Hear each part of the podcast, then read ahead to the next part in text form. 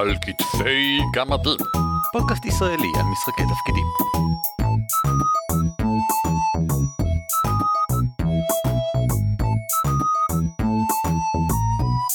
שלום וברוכים הבאים לפרק 183 של על כתפי גמדים. פודקאסט ישראלי העוסק במשחקי תפקידים. שמי הוא ערן אבירם.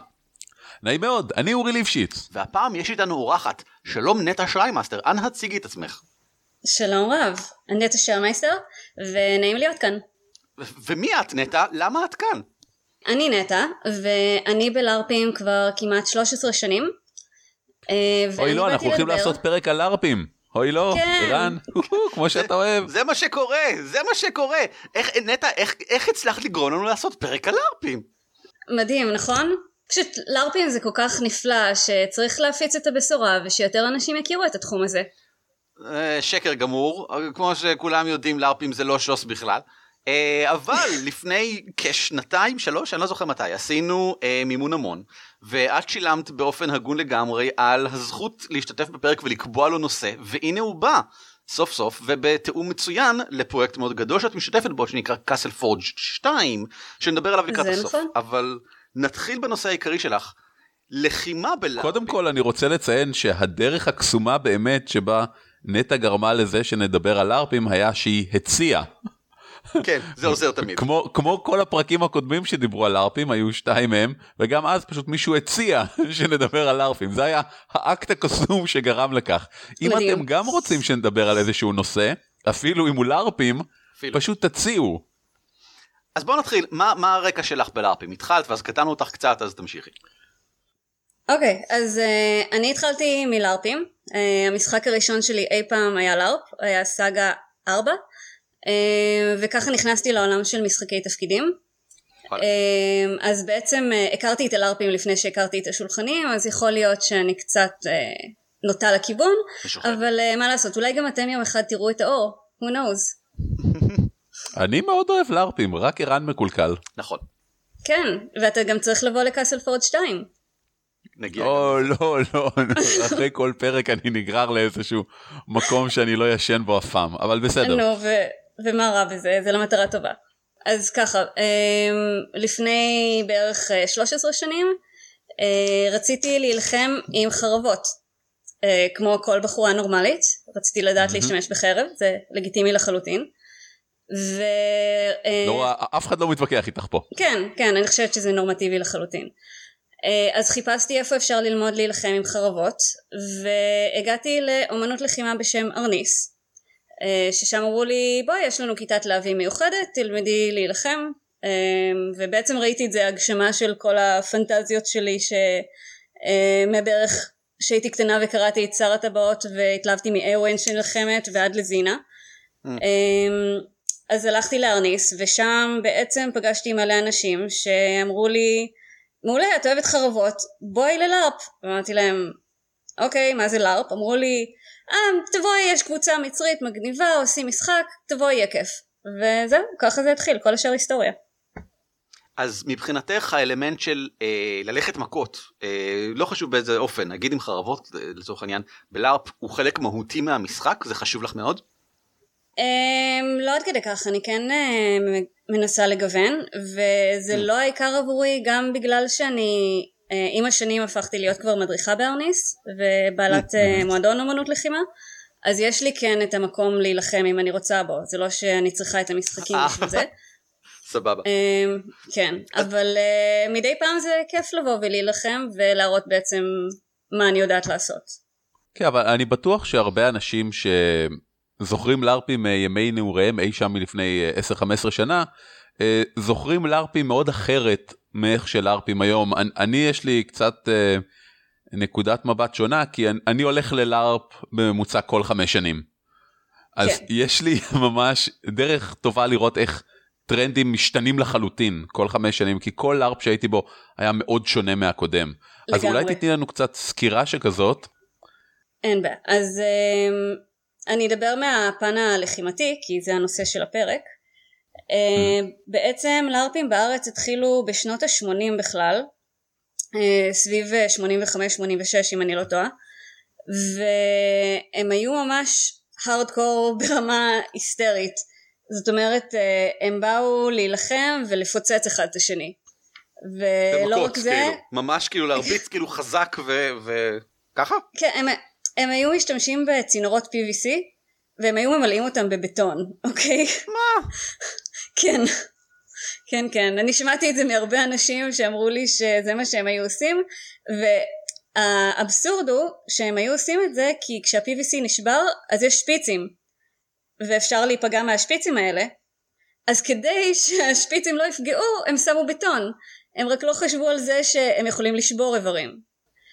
הם, כן, הרבה, הרבה צלקות אחר כך הם הבינו שאולי צריך לשנות ועברו בעצם למה שנקרא נקניקיות קרב שזה היה צינור PVC עם אה, ספוג ואיזולירבנד וזה היה פשוט נראה כמו נקניקייה. הם השתמשו בזה הרבה שנים ואז אה, יש את הרוסים נגיד שהיו משתמשים בעץ ما, מה הכוונה ו... הרוסים? יש את הקהילה הרוסית של הלרפיסטים שזו קהילה די מקבילה Uh, לפעמים מנסים uh, לעשות קצת זליגות ולערבב קהילות אבל uh, עדיין יש להם נגיד את התקנים שלהם שהם שונים מהתקנים שלנו. וזה בעצם מסורת של משחקים חיים שמגיעה עם העולים מרוסיה מאז שנות התשעים ונפרדת מלארפים סטנדרט, סטנדרטים אני עושה בוא נגיד ישראלים שיש בישראל. כן לפעמים אנחנו מגיעים לאותם משחקים אבל לרוב יש להם את המשחקים שלהם ולנו את שלנו וחבל שכך okay. אוקיי. בעיניי צריך לגמרי לאחד קהילות. אמ, אבל הם עדיין עם העץ. כלומר פעם ראשונה שבאתי לאימון זה היה לפני uh, War for Mud, uh, מאוד מפורסם בשנת 2000. Uh, באתי לאימון משותף ובאתי עם חרב העץ שלי כי יש לי חרב עץ אי לכך אוטומטית אני יודע איך להשתמש בה. Mm. זה היגיון של, של שחקני תפקידים שולחניים אם יש לי נשק מסוים כנראה שאני פרופישנט בו. וראו אותי קבוצה של חבר'ה רוסים באמת נורא חמודים והם ראו שיש לי חרב מעץ אז הם הניחו אוטומטית שאני רוסי. וואלה. Mm. כי החרב שלי לא הייתה עם uh, אה, PVC מסביב uh, ואז אתה יודע מישהו בא ובא להילחם איתי ואז הוא אומר לי משהו ברוסית ואני אומר לו אני אני לא יודע רוסית ואז הוא היה מופתע קצת. ואז הוא אמר לי הברך שלך קרוב מדי. Uh, שגיאות במקור. ואני אומר לו לא היא לא ואז הוא אומר ברך שלך קרוב מדי. ואני אומר לא היא לא ואז הוא כזה עושה עם הכתפיים טוב, ולוקח את החרבת שלו ומרביץ לי בברך. ואז אני נופל על הרצפה ובוכה איזה רבע שעה, כי כואב, כי הברך שלי הייתה מקדומה מדי. כן. אה, כי עץ זה כואב. וככה אורי הכיר את הלארפ הרוסי. כן. אז אה, טוב, למדת מה כואב, אז אני שמחה כן. להגיד שהתפתחנו מאז, ו... אז היה את השלב של הפיברגלס, המזרוני מחנאות עם דאק אה, וגם זה התפתח, אה, עברו לנשקי ספוג מגולפים, האמת ממש ברמה גבוהה, יש לנו כמה חרשי ספוג מדהימים בקהילה. אפשר גם אה, לקנות כאלה, נכון? אני יודע כן, שיש הרבה כן, כן. בכנסים כן. עכשיו מוכרים, יש, יש תמיד איזה דוכן בכל איזשהו כנס, או לפחות אפילו שניים, של כלי נשק שנראים ממש טוב, הם בעצם מין ספוג מגולף. נכון, ואנשים שממש התמקצעו בזה, וכל הכבוד להם, וכששואלים אותי ממי אפשר לקנות, אני תמיד מפנה לאנשים האלה. בצדק. אה, כן. ועכשיו בעצם אנחנו בעידן חדש, וזה עידן הלטקס. שזה בכלל נראות אחרת לחלוטין. מדובר על חרבות יפהפיות שנראות אמיתיות ולא מכאיבות. ובעצם הקהילה הולכת לכיוון הזה, לאט לאט מחליפים את כל הנשקים לנשקי לטקס כל מי שרוצה נשק ראוי בעצם קונה לעצמו או מזמין מחו"ל או קונה בחו"ל. Mm. אה, אני קניתי זוג חרבות יפהפיות מלטקס ואני באמת מאוהבת בהן לחלוטין. באיזשהו מקום זה חלק מ... אני חושב אולי אלמנט יותר נרחב של לארפים בישראל ובטח בעולם אה, של מעבר להתמקצעות יותר פחות חובבניות. פחות נכון. חובבני לא במובן של ברמה נמוכה אלא פשוט נעשה על ידי חובבים לא לא על ידי אה, אה, חברות מוסדרות ואנשי מקצוע בדיוק שמתפרנסים מזה וכן הלאה. אה, נכון. בסדר גמור. אז איך בעצם הולכים מכות כי כל הכבוד לאיזה סוג חרב שבו את משתמשת זה אני עדיין לא מבין איך איך הולכים מכות בלארפים כי נראה לי שאתה מתקרב למישהו ואז אתה מרביץ לו עם החרב ואז מה מגלגלים אני כאילו אני לא יודע מה, מה עושים. אוקיי, okay, אז uh, השיטה הכי נפוצה זה לספור נקאפ, נקודות פגיעה. Um, שנגיד פעם זה לא היה ככה, פעם זה היה עד שמישהו נופל מהרגליים, ואז כאילו ידעת שניצחת. היום יש ממש חוקים עם... אה, פעם זה נקבים. מלפני אלפיים שנה עד ללפני חמישים בערך. כן. אם מישהו אה, נפל אוקיי, פעם אז אתה יודע מדברת- שניצחת. פעם בלארפים זה שנות ה-80 וה-90. כן. Um, היום באמת uh, למשחקים יש חוקים ויש נקודות פגיעה ויש דרכים להעלות את הנקודות פגיעה עם uh, שריונות וחישולים ודברים, כשפים, אבל מגניב. uh, בגדול לכולם יש סביב אותו הנק"פ ולמעשה זו אחריות השחקן לספור את הנק"פ של עצמו. וליפול כשהוא נופל, כלומר. כן, אנחנו מנסים לא להתמשכן ולהגיד אה, פגעתי בך למה אתה לא נופל, אלא באמת להוכיח בגרות ולתת לבן אדם לשחק את זה כמו שצריך. סבבה.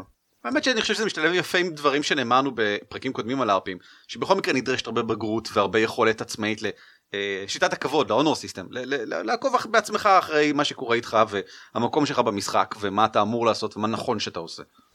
נכון, וזה עדיין אה, בבנייה, אה, זה לא כזה קל, אבל באמת מנסים שתרבות המשחק תלך לשם ולהראות לאנשים שזה גם מגניב להפסיד.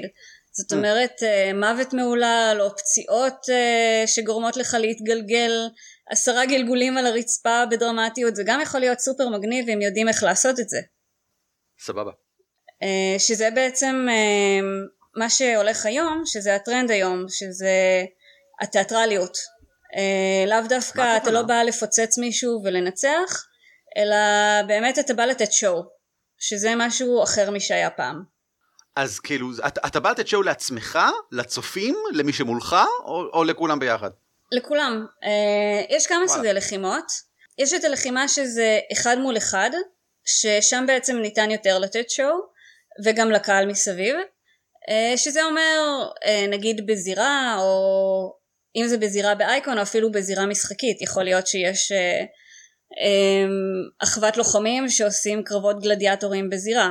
אה, יכול להיות שיש דו-קרב עכשיו וכולם מסתכלים על הדו-קרב.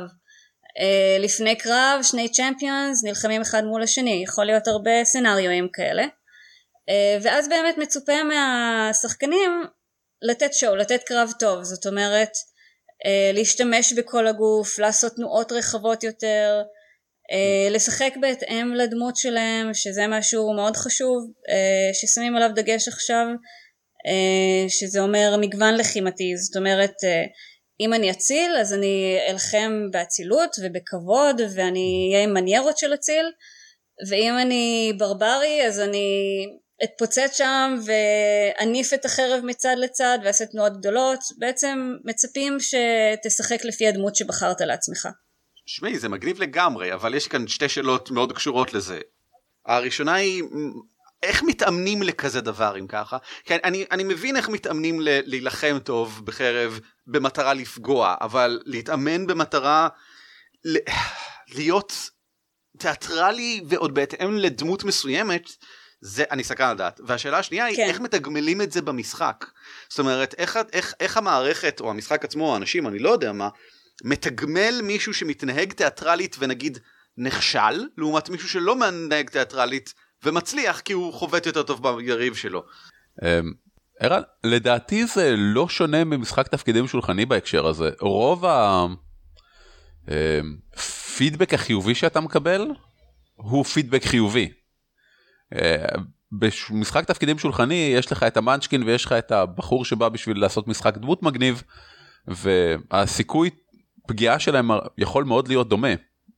אבל בסופו של דבר למי שעושה את התיאטרלי ואת הכיף ומשחק את הדמות בהנחה וזה מה שהקבוצה רוצה אה, פשוט יותר כיף לו.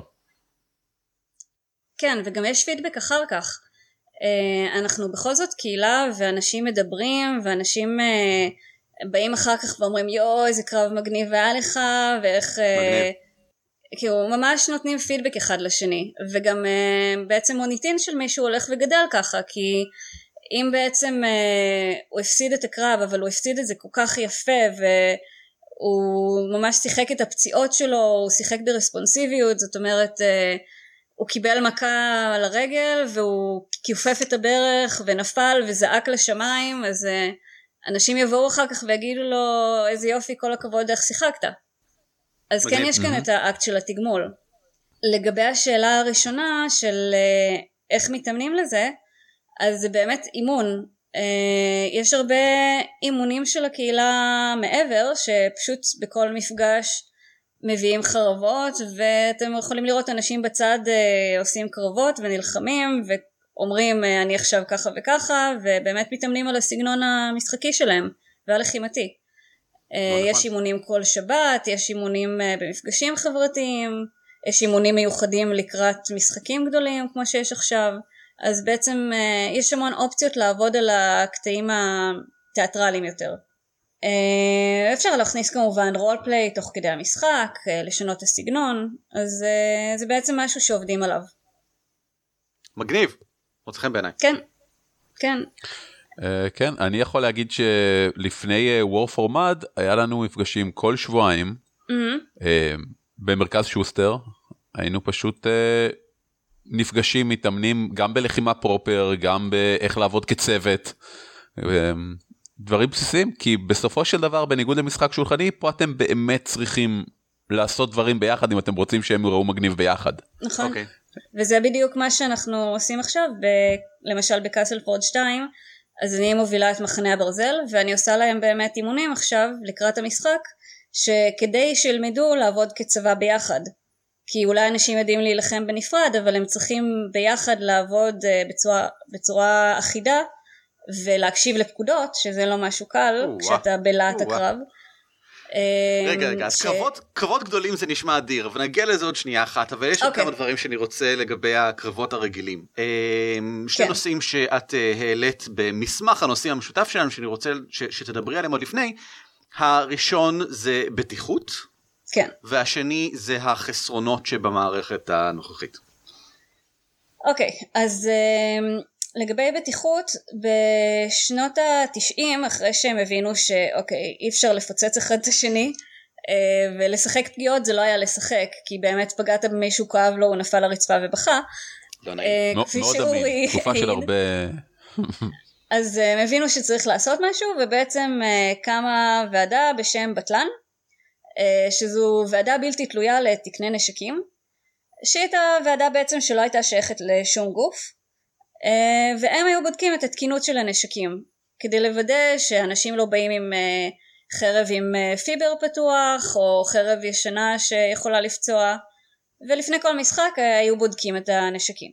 מה גם שבאותה תקופה אז התחום תפס תאוצה והתחילו לבטח משחקים. ותקן בטיחות זה פשוט נשמע טוב. אז לאט לאט התחילו לשים דגש על זה. ולגבי לא לפוצץ אחד את השני אני חושבת שזה תהליך שקרה פשוט uh, לא יודעת טבעית אנשים הבינו שרוצים להגדיל את הקהילה ורוצים ליהנות ואי אפשר שילחמו רק האנשים שיכולים uh, לספוג את הפיצוצים צריך להכניס גם אנשים אחרים אז לאט לאט אנשים התחילו לשים יותר דגש על הקטע של השואו שזה תהליך אה, שקורה בכל האספקטים של הלארפים, לאו דווקא רק הלחימה. מגניב. כן. אה, אה, כן, גם חשוב להבהיר באופן כללי, כל התקן בטלן היה שינוי מהותי גם כי זה בכלל העלה את הרעיון הזה של היי אנחנו הולכים לשחק, בואו נעשה בדיקה, ושוב בלי, בלי שאף אחד מתכוון למשהו רע, בואו נעשה בדיקה של הנשקים קודם כי אנחנו הולכים להרביץ לאנשים איתם רק כדי לשים לב שוואלה אין, אין אף משהו חד שבולט החוצה ממעטפת הקצב שלו או דברים דומים זה, זה מבחינתי אני זוכר בזמנו זה היה אה, מהפך מהותי לזה שאנשים אה, פתאום בדיוק. חושבים על בטיחות. כן שזה מאוד חשוב כי אנחנו לא רוצים שאף ילד ייפצע ואז אה, כל התחום יקבל שם רע וסך הכל אנחנו רוצים להגדיל את הקהילה ושכולם יחזרו הביתה עם חיוך על הפנים. למי אכפת מאיזה ילד קטן? אני מדבר עליי. כן, האמת שזה לא כיף להיפצע, אבל uh, מתרגלים לזה. אוקיי, okay, כן. בסדר גמור. Um, חסרונות, מה הכוונה במילה חסרונות? אוקיי, okay, אז uh, כמו שאמרתי, צריך הרבה בגרות, uh, ובעצם לדעת לספור לעצמך את הנקודות, ולדעת מתי ליפול. ויש אנשים שעדיין לא עושים את זה כי הם נכנסים ללהט הקרב ורוצים להמשיך ו... אז כזה אה זו הייתה רק שריטה, אה היה לי מגן שם, לא, לא, לא, ופשוט ממשיכים, והצד השני יכול להיות מאוד מתוסכל. לדעתי אין הרבה מה לעשות עם זה חוץ מזה שהקפטנים כל הזמן יחדירו לשחקנים שלהם כמה חשוב אה, לשחק טוב ולאו דווקא לנצח וזה משהו שצריך לחלחל מלמעלה וזה עדיין עובדים על זה אבל אני חושבת שזה מאוד השתנה לטובה. אם אני משחק בלארפ שיש בו אלמנט קרבי כלשהו ו- וחשוב לציין כי לא ציינו את זה מההתחלה אבל כמובן לארפ זה מילה כללית לתחביב עצום בגודלו ויש הרבה סוגים של לארפים לא כל לארפ כולל אלמנטים קרביים אבל בוא נגיד נכון. שאני משחק בלארפ עם איזה 300 איש והוא וחמישה מחנות ולגמרי כאילו יש איזשהו אלמנטים אה, קרביים שם האם אני יכול לשחק דמות לא קרבית ולהתעלם מכל האלמנט הזה בכלל? בהחלט, בהחלט. אה, האם זה עונש שאפשר לתת לשחקן שמסרב לשחק לפי החוקים הסטנדרטיים של קרב? למה עונש? אה, אנחנו לא מכריחים אף אחד להילחם. לא, ההפך, מישהו שנלחם אבל לא, לא סופר נקאפ לעצמו ומתנהג כמו ילד קטן. האם כן. אפשר בכוונה לדחוף אותו אחורה מהחזית שלא יהיה דמות נלחמת? אפשר, זה קצת פוגם בהנאה שלו מלכתחילה, אם הוא בא ואומר אני רוצה לשחק לוחם, ואומרים לו לא אתה מאחור אתה לא נלחם, זאת תהיה קצת בעיה, אבל okay. אוקיי. צריך שהקפטן שלו פשוט יתדרך אותו לפני היטב ולהסביר לו את המשמעות של דברים. אוקיי, okay, אז אתם מאמינים גדולים בחינוך את אומרת בעצם, המנגנון כאן בחינוך ה, ה... איך לעשות נכון ולא איך... אה... כן, ויש המון לא סדנאות, לא כן. יש סדנאות אפילו של לחימה תיאטרלית שהם מעבירים מדי פעם, ובהם באמת מדברים על הרספונסיביות ו- don't be a jerk ותשחק את הפגיעות שלך, אז זה באמת משהו שמסרים שמחלחלים לשחקנים כל הזמן. ובדומה למשחק תפקידים שולחני, שוב, אם אתה מנפיץ לעצמך עוד נקאפ ועוד בונוסים, אתה מגלה מהר מאוד שפשוט לא מזמינים אותך למשחקים. כן. אוקיי. Okay, okay. והי, נגיד מוות זה יכול להיות ממש מגניב במשחק, יש משחקים עם אה, אזור מוות ממש מושקע ונותנים לך משימות מגניבות. מה זה, מה, מה זה אזור מוות? איך, איך מתים במשחק? זה נשמע כאילו הפסקת לשחק כשאתה מת, אז מה, מה קורה? אז זהו, כל משחק יש לו חוקים אחרים, יש משחקים שבהם המוות הוא סופי, ואז אה, אנשים הרבה יותר זהירים עם הדמויות שלהם, כי הם השקיעו כל כך בדמות הזו, הם לא רוצים למות ועכשיו אה, אוקיי, אה, מתתי באמצע המשחק, מה אני עושה עכשיו? אין לי דמות מגירה.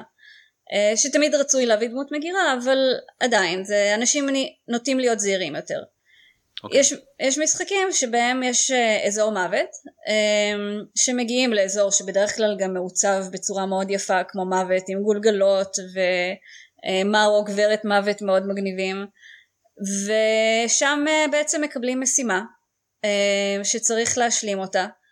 אה, אני יכולה להגיד אישית שבדרכנפסט, משחק שהייתי בו בגרמניה, אה, חוויית הללכת למוות הייתה אחת החוויות הכי טובות שלי במשחק.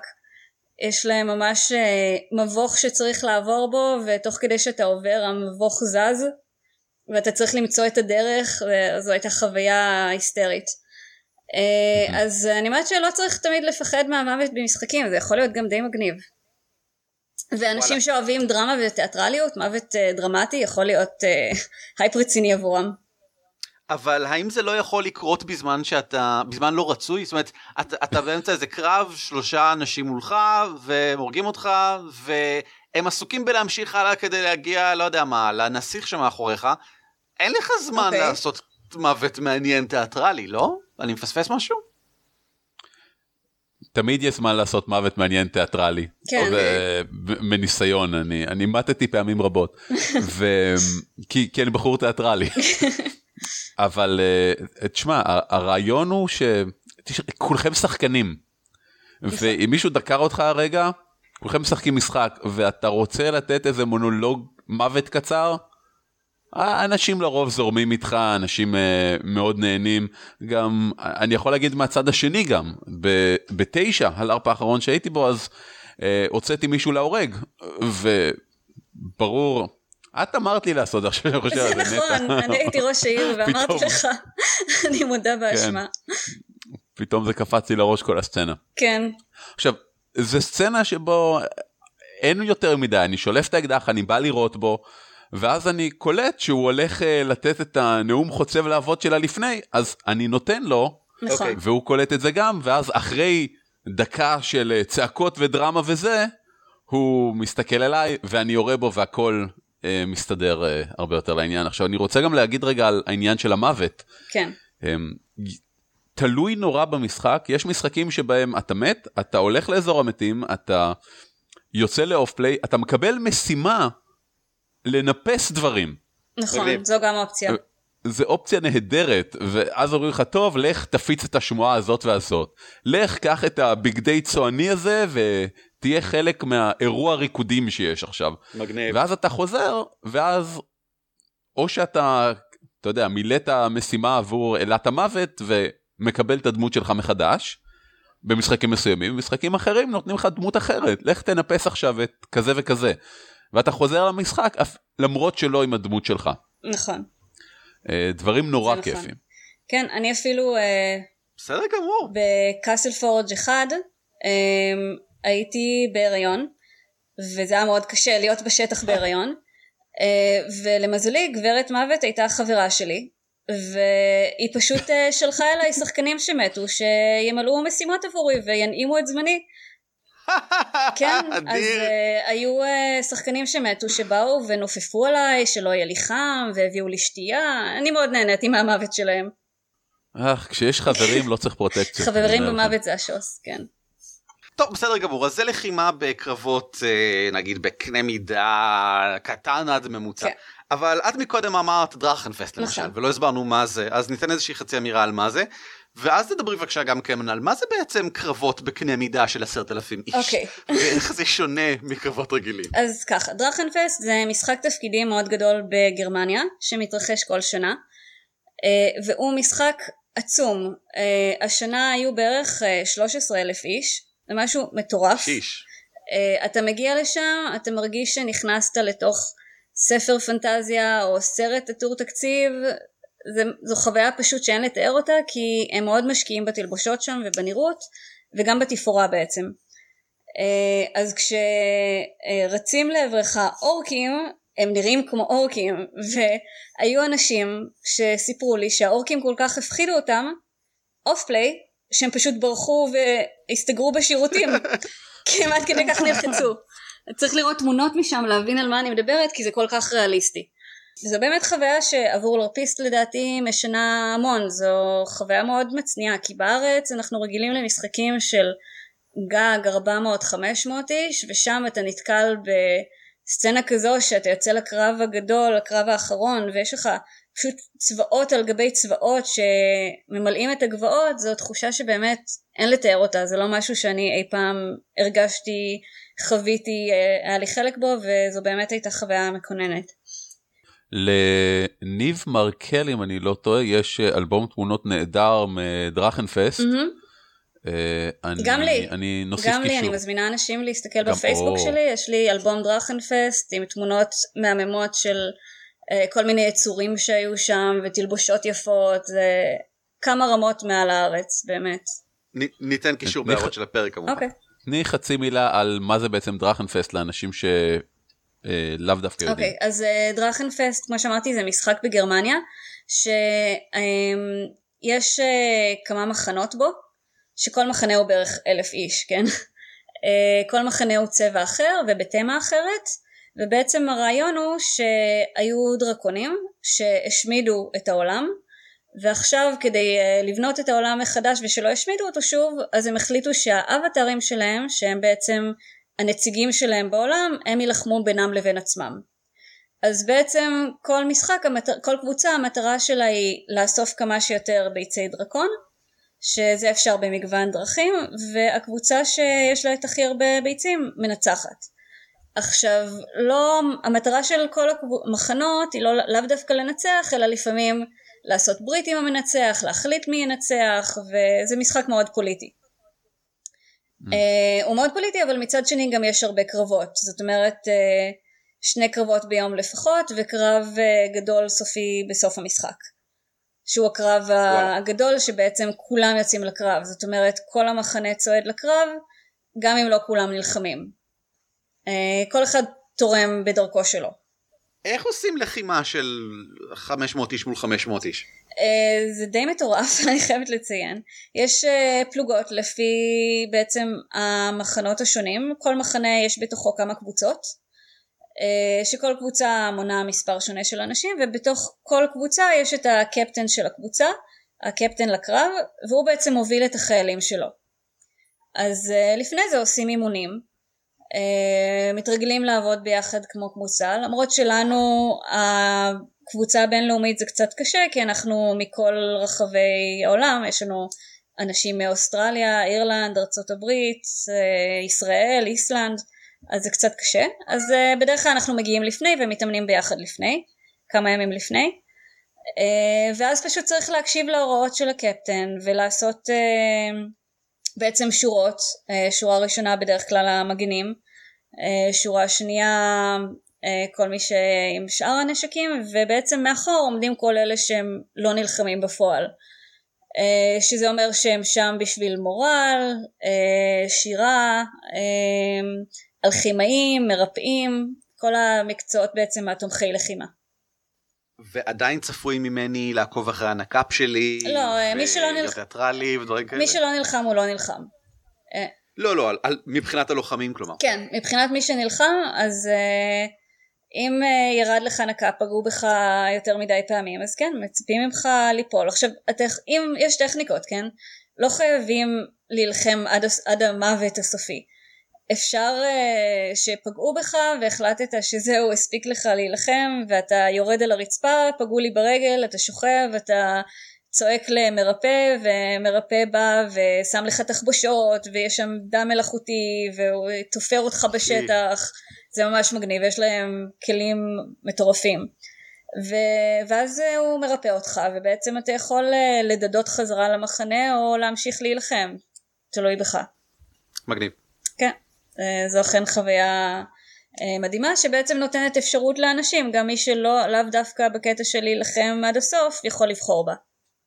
טוב אנחנו בגדול מתחילים להתקרב לקראת אה, אה, סיום אבל יש עוד כמה נושאים אני חושב די, די קריטיים פה דבר ראשון איך משתפרים בזה. אוקיי okay, אז אה, יש כמה דרכים.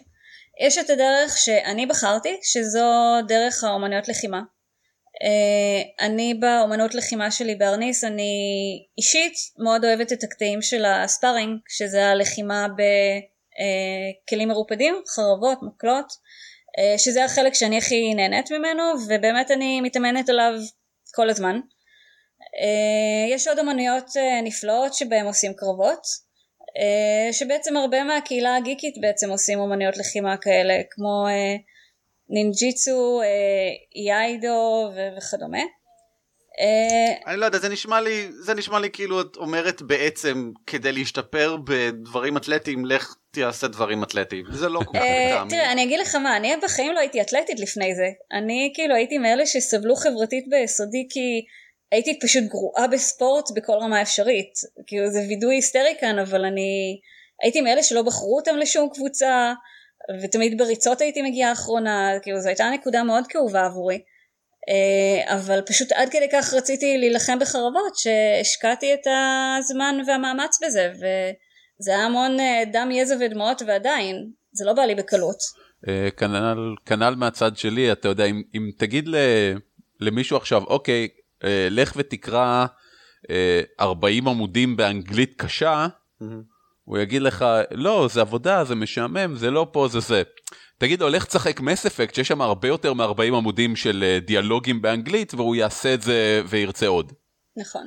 אוקיי, okay, אז, אז מה אם אני באמת לא רוצה אה, דווקא אומנויות לחימה פורמלי ככה ללמוד? אה, אני יכול לעשות משהו עם חברים כן, או משהו כזה? כן, אז אה, יש אה, אנשים שנפגשים בימי שבת ונלחמים, ויש אה, קבוצות של חברים שהמון פעמים בפייסבוק אה, אתה יכול למצוא מישהו שכותב... אה, טוב בא לי להילחם יאללה מי בא להתאמן ובספונטניות מתארגנים okay. אוקיי. מפגשים uh, ויש את המפגשים שלקראת המשחקים בין אם זה באירוע קהילתי שאנחנו עושים מדי פעם uh, אירוע לקראת משחק או אירועים מובנים שכל מחנה מארגן לעצמו לקראת המשחק אז uh, באמת ברגע שאתה חלק מקהילת הלארפים זה ממש לא בעיה למצוא אנשים להתאמן איתם ובאמת יש אנשים מאוד מנוסים בקהילה שעושים את זה כבר שנים ונלחמים בצורה מדהימה למרות שהם לא עשו אמנויות לחימה לאו דווקא ויש הרבה מה ללמוד מהם אז אה, לא לפחד וכל אחד יכול לעשות את זה אם אני עשיתי את זה והגעתי להישגים אז באמת כל אחד יכול. בסדר גמור. אה, אורי מה עוד יש לך להגיד? שזה כיף זה מאוד כיף ואני ממליץ ל, לכל אחד לפחות להתנסות, ואם כל אחד מהדברים שדיברנו עליהם עד עכשיו מפחיד אתכם, אז תדעו שהוא אופציונלי. נכון. אין שום בעיה, אמ, אחד מהמשחקים שנהניתי בהם יותר משאר המשחקים, היה אה, שהיה משחק מאוד מזמין לאנשים חדשים, הוא היה מחולק באופן מאוד ברור לאזור של העיר ואזור של מחוץ לעיר. Mm. בתוך העיר אין קרבות, הכל uh, פוליטיקה ודיונים ומשחק דמות, ובחוץ קרבות, וכל אחד יכל לקבל את מה שהוא רוצה. Uh, וזה נהדר. נכון. נגיד קאסל פורד 2, למרות שזה משחק שהוא נחשב מיליטנטי, אין חובה להילחם, יש מלא דברים וקווסטים להשיג מינרלים שהם לא קשורים ללחימה. נגיד במחנה שלי של ברזל, שהוא מחנה דווקא שנחשב מיליטנטי, יש לי קבוצות שמפורשות הם לא הולכים להילחם. בין אם זה קבוצה של הורים וילדים, שזה קטע חדש עכשיו שיצרנו. מגניב. כן, זה, זה האמת משהו שאני ממש גאה בו, שהיה לי חזון להחזיר את שחקני העבר, ואיכשהו יצא שפשוט הרבה מהם יש להם ילדים עכשיו, ונוצרה לה קבוצת הורים כן. וילדים, שזה ממש מגניב. וואו, זה, זה הדבר הכי מרגש ששמעתי כן, בחודשים האחרונים. זה נפלא, כן, לא תקשיבו, יש לי כבר 16 ילדים שבאים למחנה, זה מטורף. וואו. כן, אז ההורים שלהם, וההורים כן, שלהם. אה, אז ההורים לא הולכים להילחם כשהם יהיו איתם, והילדים מן הסתם לא יכולים להילחם. אה, אז הם הולכים להיות בכל מיני תפקידים של סוחרים, אלכימאים, ברדים, גנבים. זה, יש עשרות שבטים באפריקה שהתנגדו למה שאמרת, והילדים בטח יכולים לילך. עכשיו, קאסלפורד 2 זה מצוין, ואני רוצה שנסיים עם כך שתסבירי לי עליו, אבל לפני שנגיע לנקודה האחרונה הזאת, כן. עניין שהוא אישי שלך, ומהעיקריים שהעלית עוד כשבכלל התחלנו לדבר על הפרק הזה, היחס לנשים כן. בתחום הלחימה בלארפים. אוקיי, אמ, אז ככה, אני לא יודעת אם זו דעה מאוד פופולרית, אבל לדעתי לנשים יש אה, מקום מאוד מכובד בקהילה.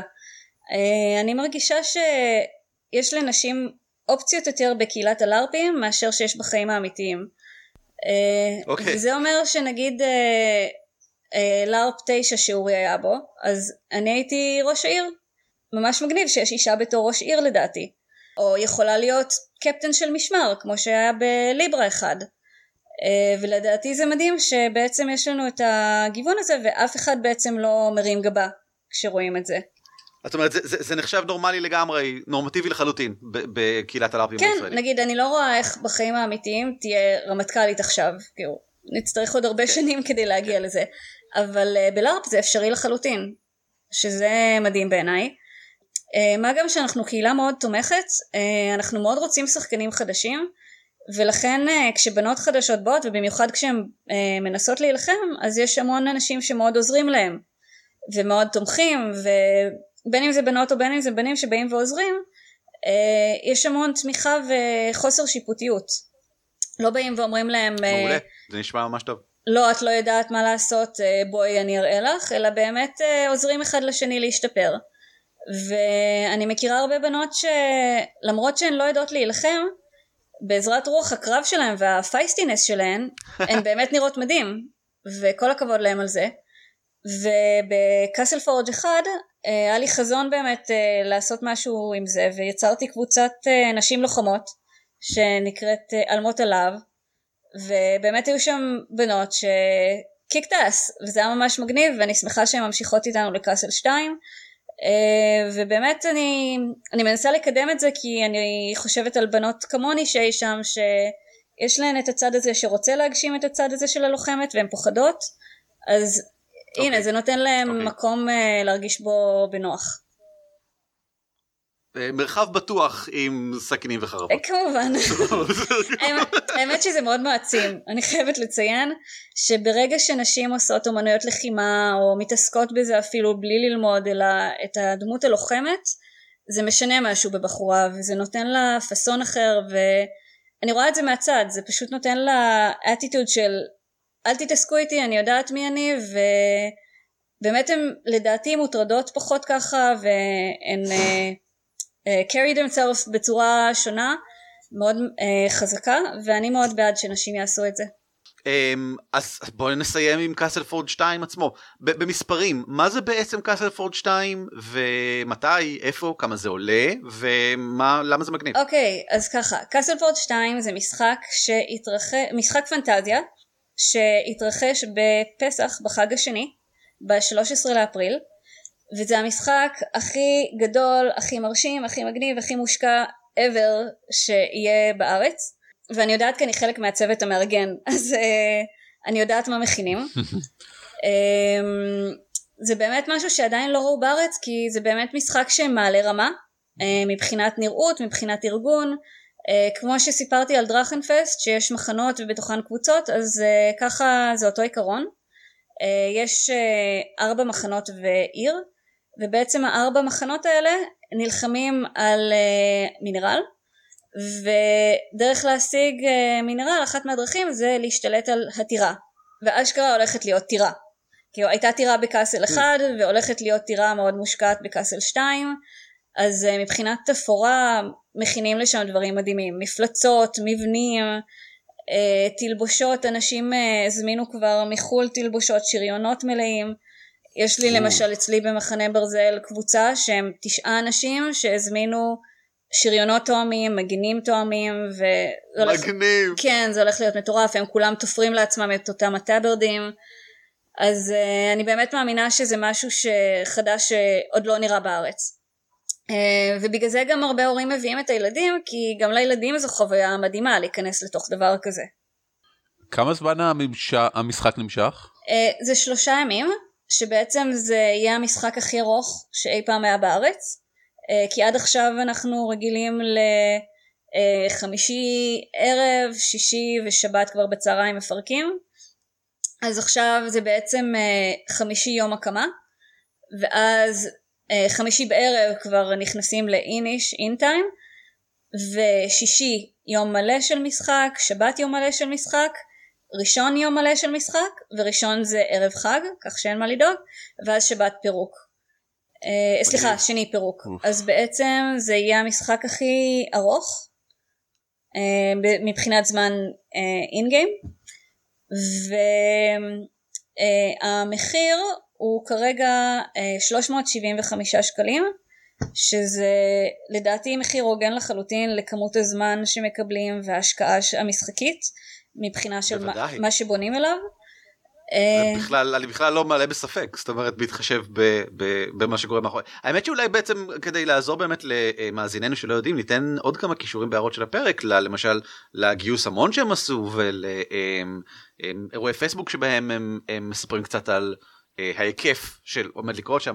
זה, זה נכון. זה נשמע כמו מחיר ממש סבבה. האמת שזה משחק ראשון שעשו לו גיוס המון לפני המשחק בגלל שהמארגנים אמרו יש לנו דברים שאנחנו רוצים לעשות ועבורם אנחנו זקוקים לכסף מראש ובלי הכסף מראש הזה אנחנו פשוט לא נוכל להוציא לפועל את כל הדברים האלה.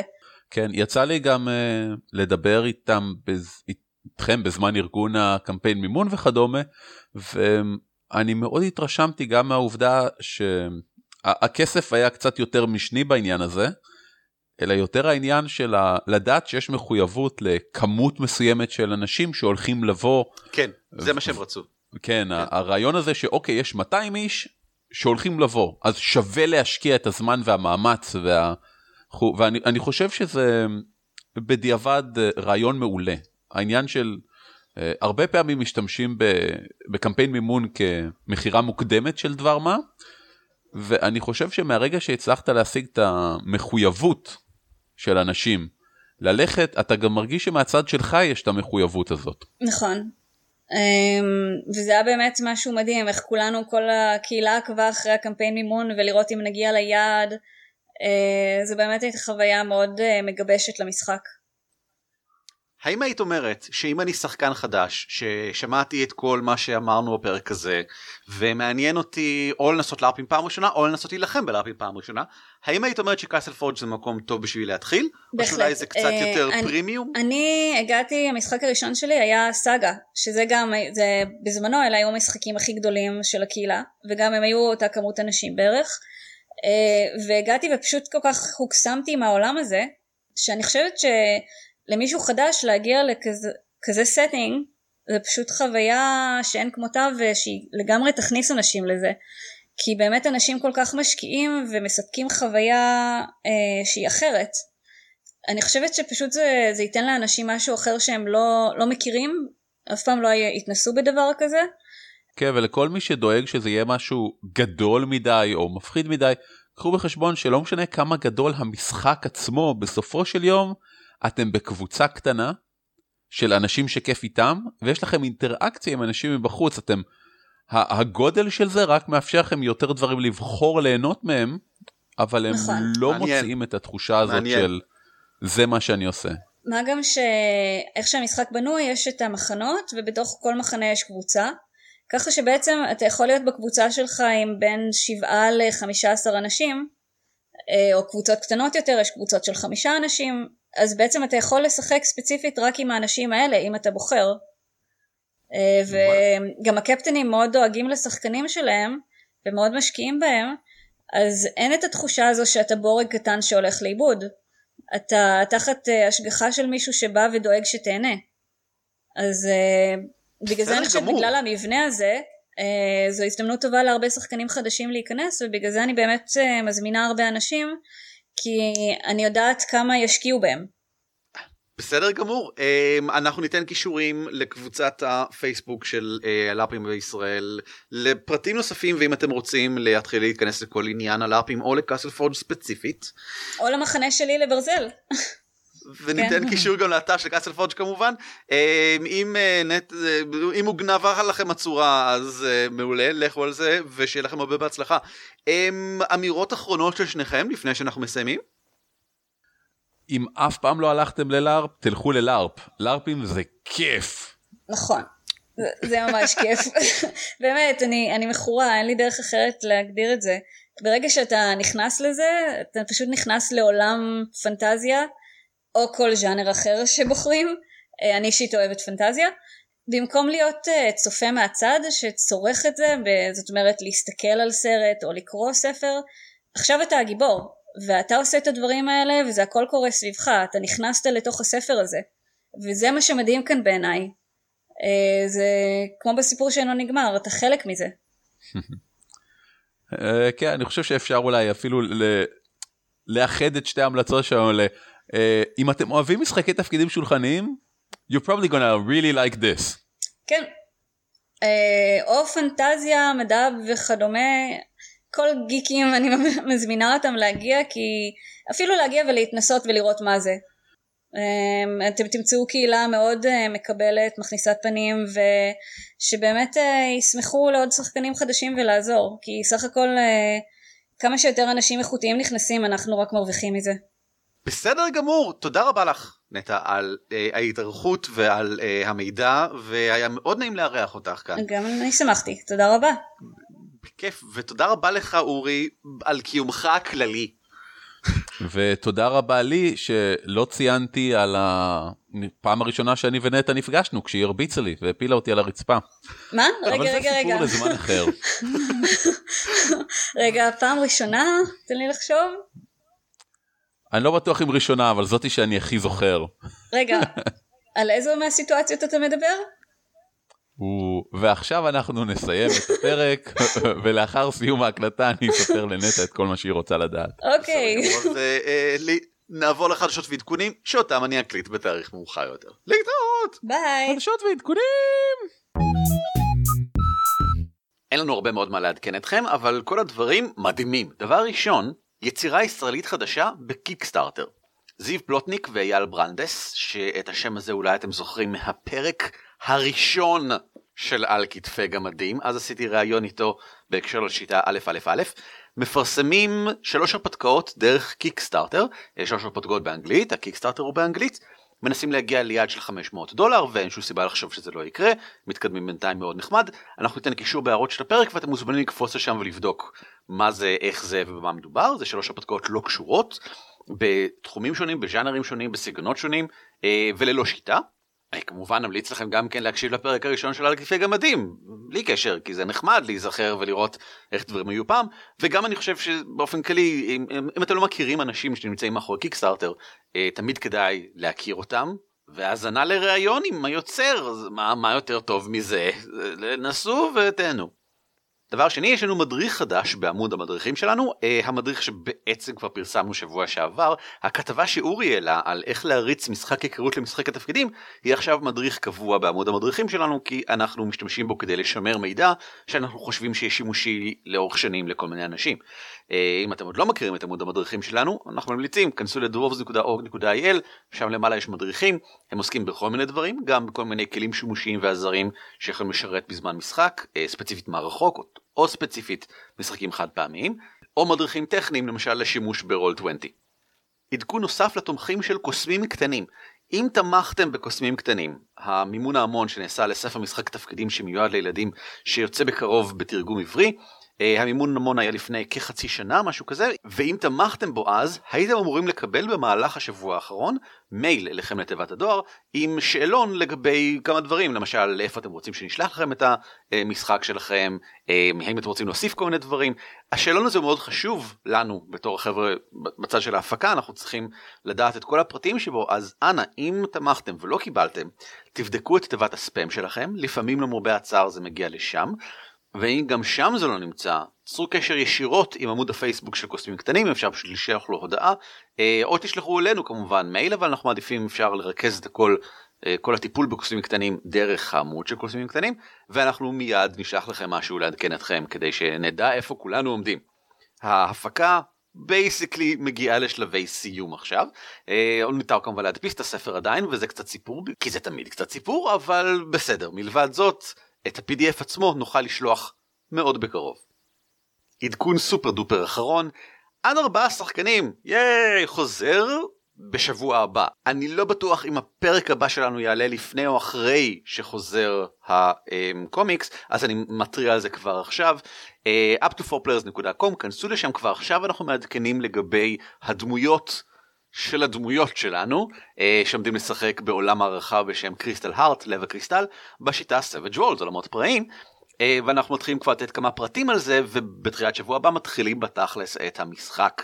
אה, אנחנו מאוד מקווים שתהנו, אנחנו די מתרגשים, לדעתנו זה יצא ממש מגניב אנחנו אנחנו מרוצים מכל מה שעשינו ואנחנו היינו רוצים לקרוא את זה ולכן אנחנו מקווים שאתם תהנו מזה גם כן. אנחנו משנים קצת את הפורמט של ההעלאות בגלל שכל strip יהיה כפול בגודל שלו כדי להספיק יותר דברים אנחנו כנראה נעלה רק strip אחד בשבוע עם תוכן נוסף בטקסט והפודקאסט בימי חמישי. אנחנו לא סגורים על זה לגמרי ונשמח כמובן לשמוע אה, מה אתם חושבים בעניין.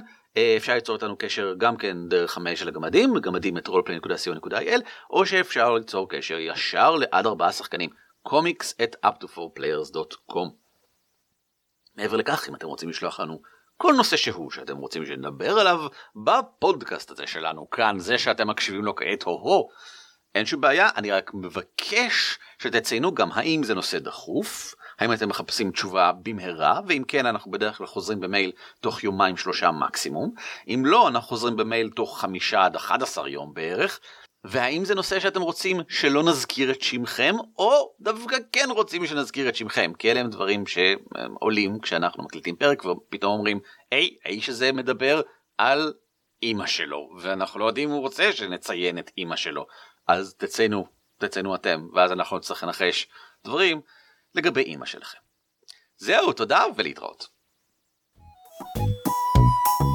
על כתפי גמדים משותף ברישיון שיתוף ייחוס זהה Creative Commons 3. כלומר, אתם מוזמנים להפיץ אותו היכן ומתי שתרצו, כל עוד אתם נותנים קרדיט למקור.